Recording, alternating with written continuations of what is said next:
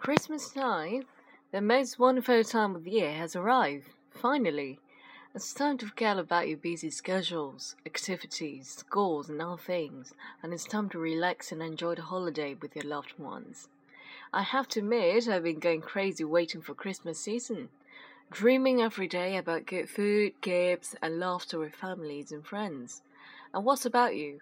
Is the Christmassy feeling in the air getting you into the Christmas spirit? And who can blame you? Signs all around suggest that Christmas season has arrived.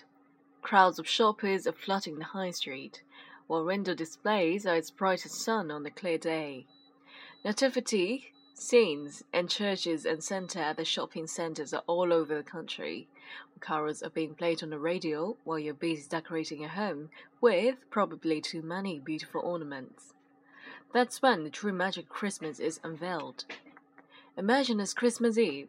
After weeks of preparation, choosing, ordering Christmas gifts, deciding on a Christmas menu, everyone goes straight to bed in anticipation of Christmas morning. But nobody will be able to sleep that night. Children will be wondering what Santa might bring them this year, while adults will be busy wrapping last minute gifts, filling up Christmas stockings, hanging mistletoes, and trying to make those Christmas lights work. Even Santa will be busy that night. He will have to put all those beautiful gifts under the Christmas tree without anyone noticing him at work. Imagine doing this job. You will end up very tired and hungry traveling around the world and delivering all those gifts.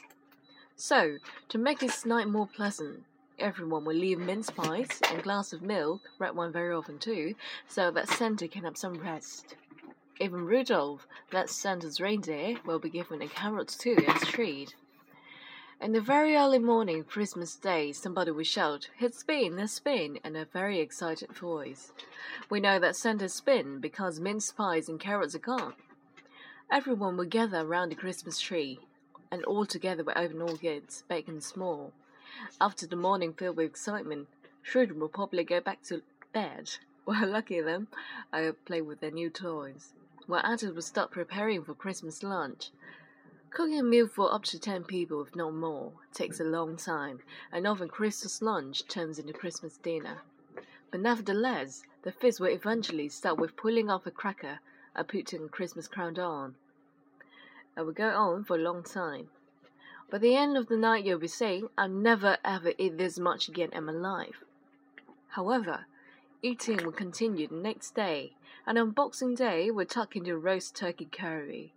And finally, no more eating is possible. Almost everyone will enjoy afternoon of shopping.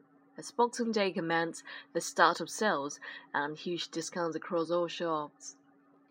All will be pleased because it simply means more gifts for everyone.